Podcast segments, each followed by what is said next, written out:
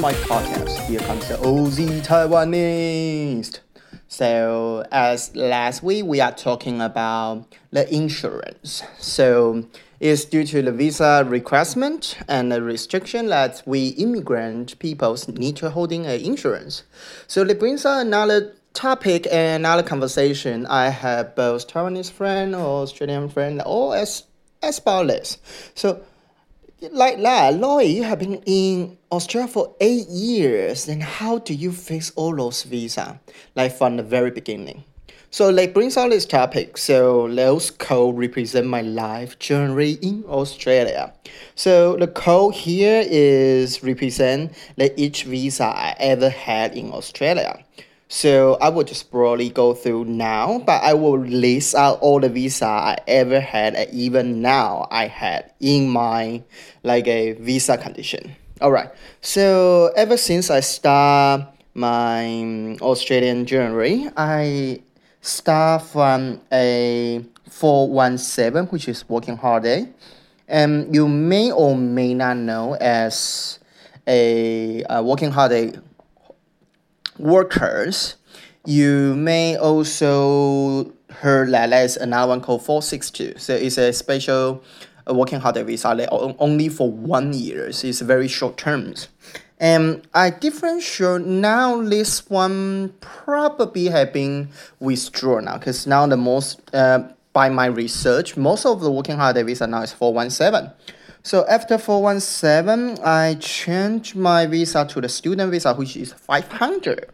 So during the 500, uh, I ever get trouble with my school. So my first agent, she mean to uh, make a mistake to make my application fail. So therefore, I need to purchase another language school in order to stay in Australia. At that time, I didn't realize I don't need to do this. Actually, I can just take easy, go back Taiwan, chill, and then come back. But anyway, it's life choice. So that section does bring up several things in my life um, especially in writing, in academic training. So I still appreciate that, that kind of like accident happen, but yes.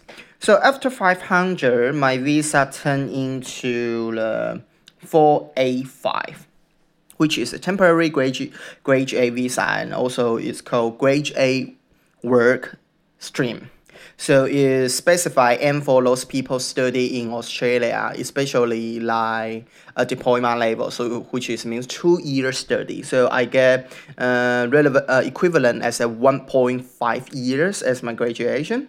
So during the graduation, I also face the COVID nineteen. So at this timing, I apply another one called uh, 408, which is temporary work activity as and is belong to an Australian government endorsed event. So under this special occasion, I can stay in Australia for further one year, and when I finish the first one, I can apply another one. So this one is due to the Australian government want to cover the shortage in hospitality industry and also some um, some all the other essential industry as well. So uh, by the job list, you may or may not have the chance to apply the 408, uh, which is a temporary work activity visa. And then um, as a people who study in Australia and graduate wanted to use their career to immigrate. So I'm a chef. So basically, if we say uh, accept the 4 408, which is the spatial spatial visa, the temporary work activity, which is M for the COVID nineteen.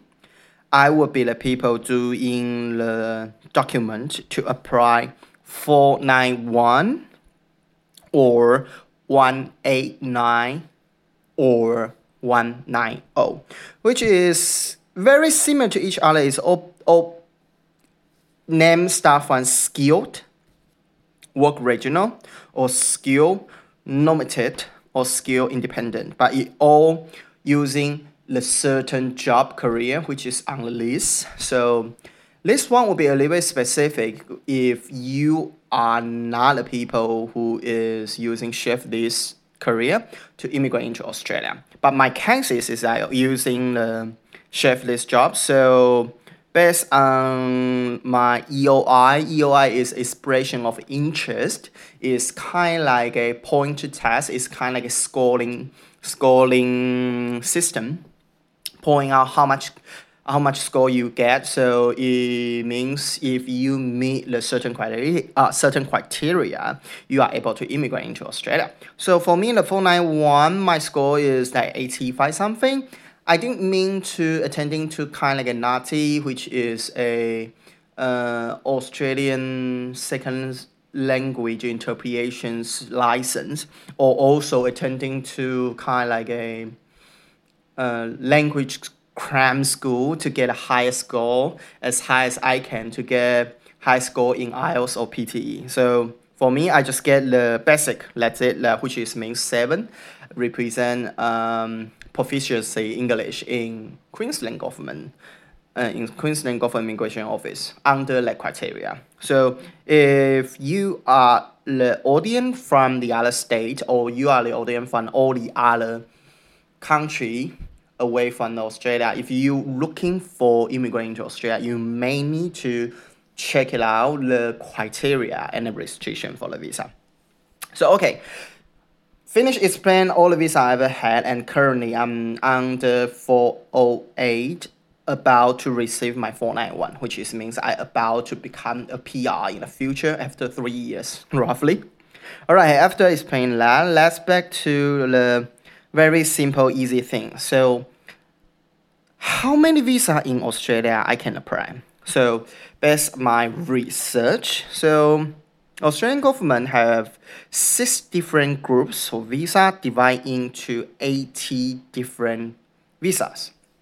So it doesn't include including uh, the other 50 visa which is uh, have been repelled, which is have been withdrawn. You no longer need or you no longer able to apply anymore. However, this visa divide into six group. It start from visitor visa, which can be very short terms, followed by study and training, which is the one I ever had, the 500 stu student visa and then followed by the family partner, which is common see as a partnership visa or spouse visa, and followed by working and skill, which is the one I am doing, the 408, and the one I gonna receive, which is the 491.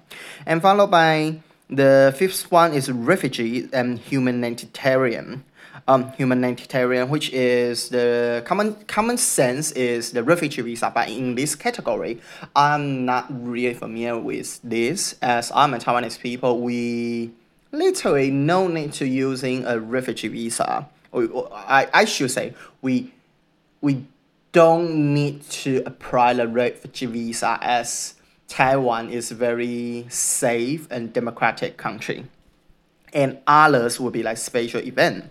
So this is all the visa we can do. But let's back to the very basic and why I choose come to Australia. So at the very early beginning, I was thinking about go to Canada.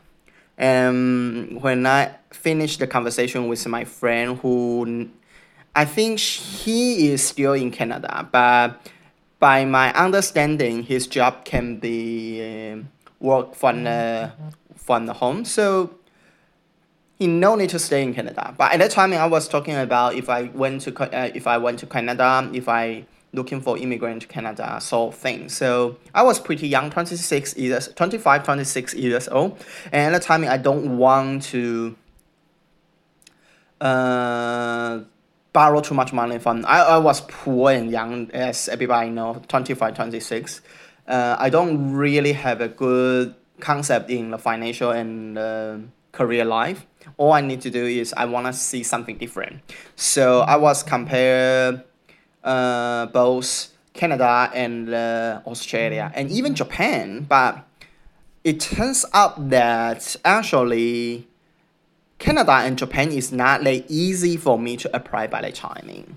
Not only by the number of the visa uh, released from the government, also by the money, by the budget. So at the end of the day, I choose Australia not only Australia having a, a, a long history in working holiday, but also uh, by all the research, I find come to Australia is more achievable for me to see the thing I wanted to see. So at that time, I was a barista, so I was a little bit obsessed of the Australian coffee culture, especially the Melbourne.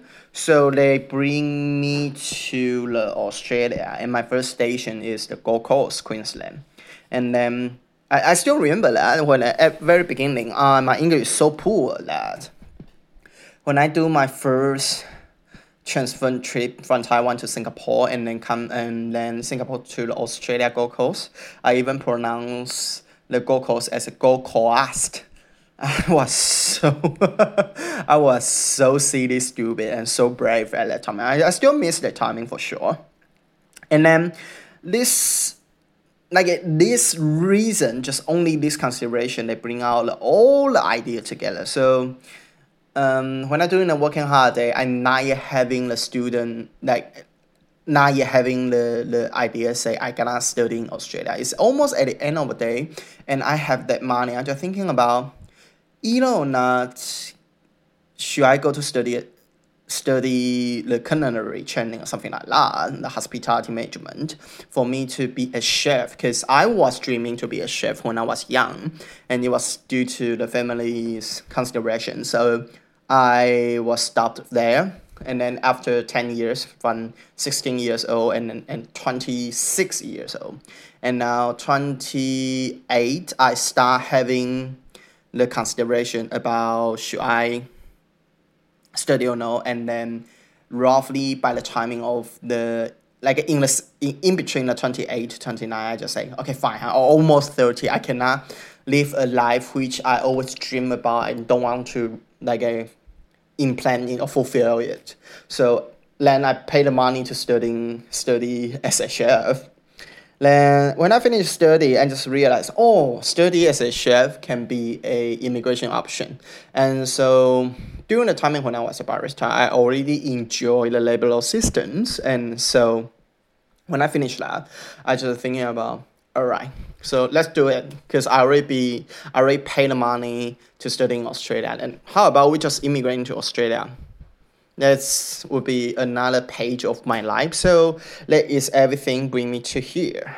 So the only things I would say is the one I just mentioned about. There is one agent try to fail my life accidentally and um, it become a kind like a fortune cultivate my english uh, academic skill especially in writing and speaking so i would like to say this is uh, the reason why I, I suddenly turn into this this topic is i do feel that when i living when I when I was living in Gold Coast and then moved to Melbourne and now I escaped from Melbourne to Cairns, they never have a exception. I always have some kind like a working holidays colleague or chef colleague or any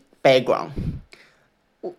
Like it seems that a lot of the immigrant people, their life plan is based on agents saying, the immigration agent or immigration lawyers saying. Sometimes I do feel a little sad that I, I understanding that I totally understand that you may lose your direction, you may lose your faith, you may lose your